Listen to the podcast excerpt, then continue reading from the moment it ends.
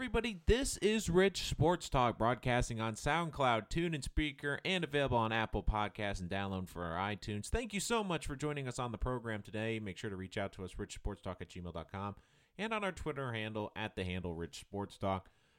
Thank you so much for joining us here today. And the big storyline around the sports world this week, outside the Super Bowl and the NBA, is that Anthony Davis has told the New Orleans Pelicans that he doesn't want to return, he will not sign the Supermax deal, and that he has requested a trade.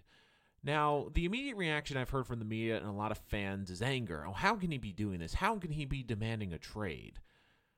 But I wanted to divide this episode into two things. The second part of this episode, I'm going to be defending his decision and why fans and the media should not be mad that he is looking to be traded and also that he's giving the Pelicans a heads up to the trade. But the first thing I wanted to start off with was something that no one's really talking about with this tra- trade. Everything I keep hearing in the media is basically, well, the rumor is now that Thompson from the Warriors will go to the Lakers if Davis is there. Well, Davis could go to the Celtics. Oh, Davis can go here, he can go there. I hear a lot of different rumors for trade movement and players moving. First of all, uh, for the Golden State Warriors, for Klay Thompson, I think it's going to be the money. If they don't offer him a supermax deal, I think he will look at LA.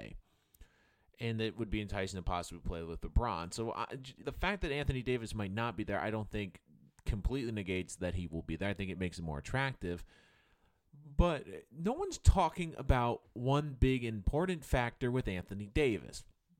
And I'm going to preface this by saying I really like Anthony Davis. I think he is a great player. I think he is one of the best players in this league. But I do think if you are looking to trade for him as an NBA franchise, you have to be a little bit worried. People are saying, well, wait a minute, he's one of the best players in the NBA in his prime. What's there to worry about? I want you to think about this. In the NBA, the league has changed. It's become a guard and wing league. Now, Anthony Davis is an exception because he's a big that can score and shoot a jump shot. And he can extend the floor. He's a great rim protector, great defender. But I want to remind people Kevin Durant is arguably, most people I think would agree, is the second best player in the world behind LeBron. And some people might even argue the best player in the world. I want you to go back to his draft. Now, he's been in this league for over a decade. He's had one of the best prolific careers in the NBA. You do realize he was the second pick of the draft, right? You do realize that the first pick in that draft was Greg Oden, who has been out of the league a long time. I want you to go back and look at draft histories. How many times the big men in that draft, in the top five picks, how many of them panned out and had long NBA careers? Bigs in the NBA worry me because bigs don't have the body types to last long in this league. And what do I mean by that? When they're that tall, bodies are not built to sustain that weight and that kind of punishment. We're talking about guys that are playing 82 games a year and then the postseason. It's a grueling pace on that body. And as a big guy, you tend to break down quicker than guards and wings. And also, when the decline happens, it happens fast. Guys like Vince Carter are a great example who can play in this league a long time because they understand that they have a role. They can still shoot. Bigs are built on their physicality and their dominance down in the paint. Once that goes, there really isn't much of a role for them and they become a liability, especially in today's game where everything's away from the basket. When Shaq started to decline, it was a sharp decline. Tim Duncan was an exception, but we've even seen that he was declining at the end as well. So many bigs break down in the NBA. It's hard to have a long career. And for Anthony Davis, the big concern for me is if you give him a big contract for five years, that could be a bad contract by year two or three. I want to remind people that one of the brightest stars in this league for the last year, two years, was Kristaps Porzingis for the New York Knicks. Porzingis has been out this entire season. He's only 22 years old. In his three years where he did play, the most games he played in a year was over 70 once. He's injury prone, and he's young. I love Davis, but here's my big injury, in, uh, problem with him. He's only played over 70 games twice in his career. He's been in this league. This is now his sixth season. And people say, well, he's only 25. But people forget he came to this league at 19 years old. This is his sixth year in the league. He's been taking a pounding and he's had nagging injuries and he has been injured before. He hasn't been the healthiest guy. And he's starting to get to that point in his career where the bigs, you really see them start to down. They're almost like running backs in football, where when they get to around the 30 year mark, that's when they really start to decline and break down.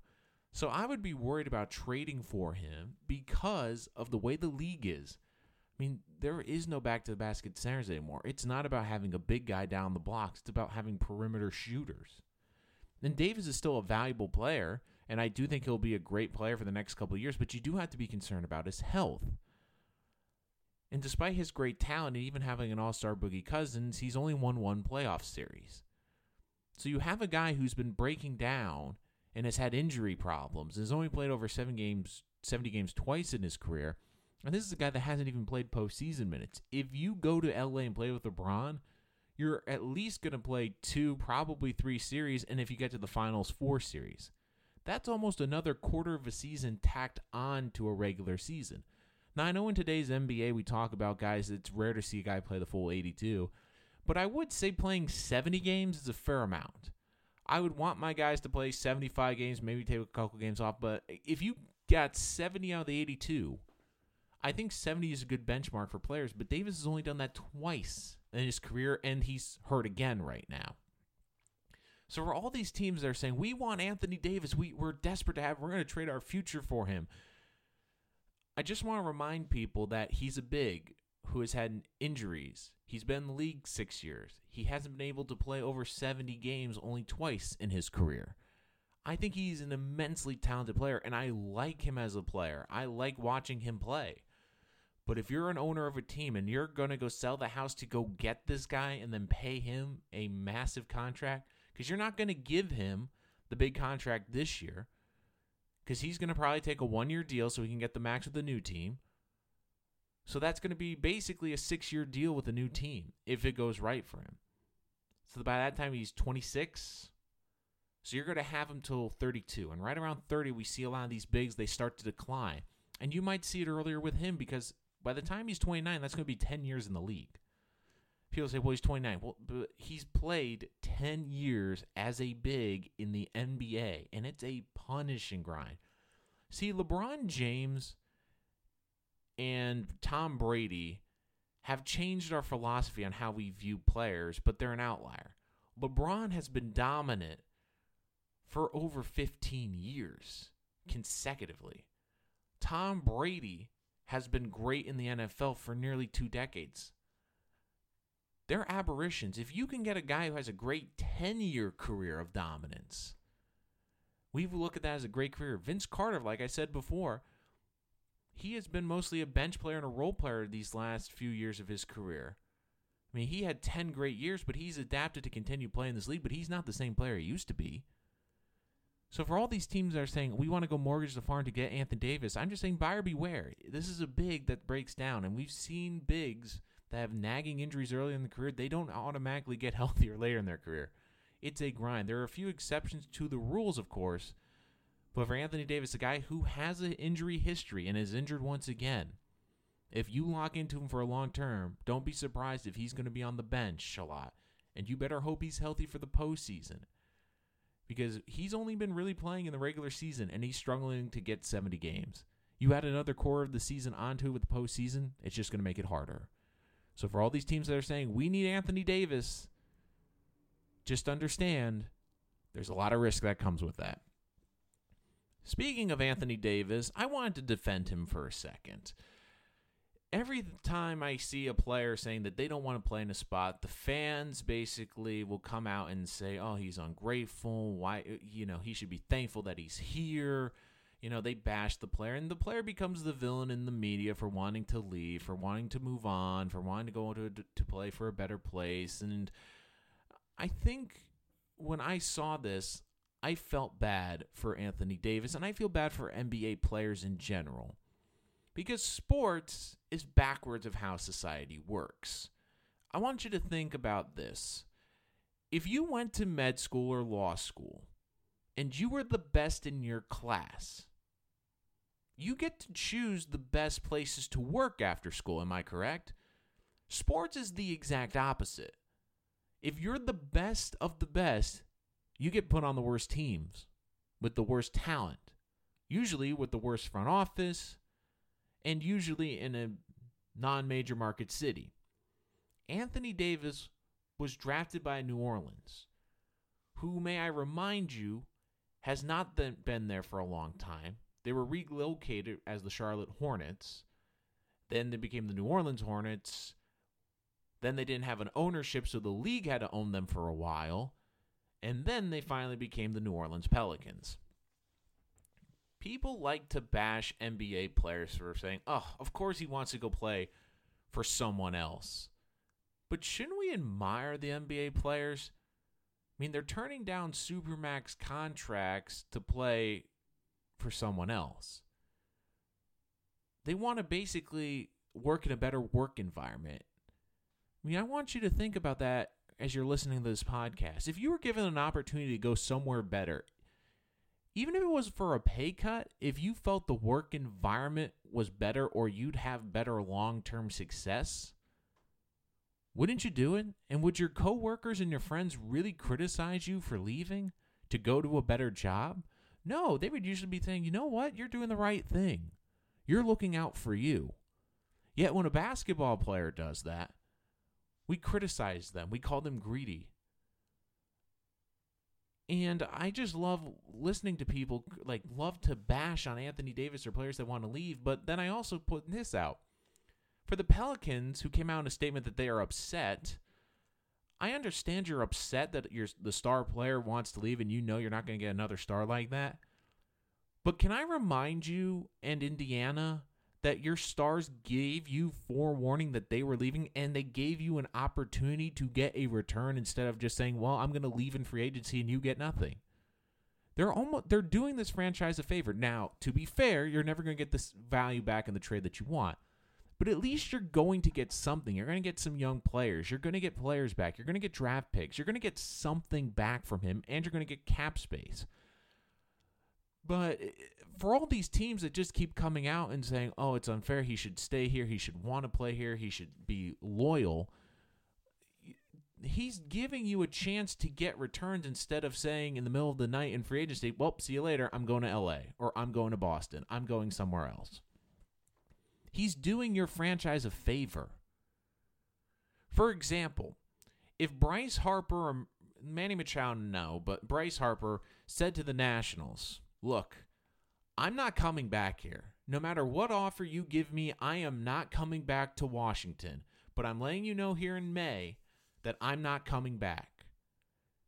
Even though the Nationals might not be happy that he wants to come back, at least then they got the fore notice that, hey, he's not going to be here. We should trade him before the deadline so we can get prospects back, so we can get cap room, so we can maybe get a good pitcher, so we can get some good young talent, so we get something for him instead of him leaving in free agency and getting absolutely nothing in return, except maybe a draft pick for compensation. So Anthony Davis did the Pelicans a favor because he knows he doesn't want to come back there. And they also have the leverage now because we know he wants to go to LA. But I'm telling you, unless the Pelicans are blown away or it's a three team trade, they're not going to give LeBron and Anthony Davis the satisfaction that they want, that they want to go to Los Angeles. They're not happy with how this whole thing's going. And it's interesting because the Celtics are in a really interesting predicament because Kyrie's a free agent at the end of the season, and because of the Derrick Rose rule, they can't technically trade for Davis unless they put Kyrie Irving in the deal. Now, I don't know the parameters if it's in a three way deal, but a three way deal, let's say Anthony Davis goes to Boston and Kyrie goes to Los Angeles, and then both those teams give back picks and players to New Orleans. Could that work? That could possibly be a possibility.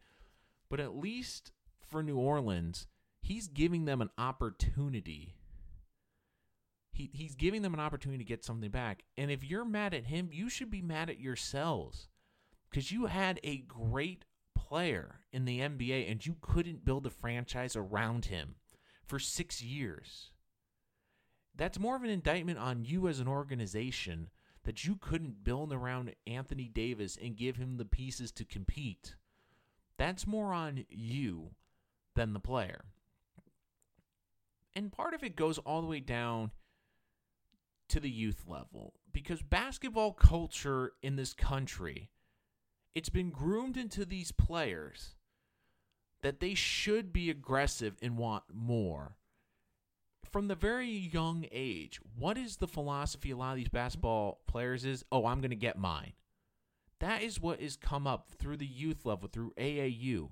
If you are a truly great player, people realize that and they realize how valuable they are and they're trying to sell you from AAU trying to sell you to get to a certain team from colleges trying to sell you for a year trying to get you to come to their program because they know you have to play for a year then when you go to a draft, you get drafted. Then it's the shoe companies. It's always about uh, the, the philosophy given these players is be aggressive. Go out and get yours. Go and be aggressive. Try to find what you want and go and get it. Whether it's you want to play for this team, whether it's you want to be successful in college, if you want to get to the NBA draft. So this whole thing boils down to it's the whole culture of basketball is We've given so much power to the players, even at a young level, where you look at coaches and schools and teams trying to recruit these guys to come because they know how valuable they are. And the players understand their value and the power. And when they use that, we get angry. But we've instilled this in them from a young age that they should be looking out for their best interest. And for Anthony Davis, his best interest isn't playing in New Orleans. He doesn't want to be trapped there with this, even though he'll get paid a ton of money, he'll get paid close to a quarter of a billion dollars. He's saying, you know what? I could be in New Orleans and get paid, but I want to win. I want to be in a better organization. I want to be surrounded with a better cast. And even if I have to give up some money and take criticism for leaving, for me, it's a better move.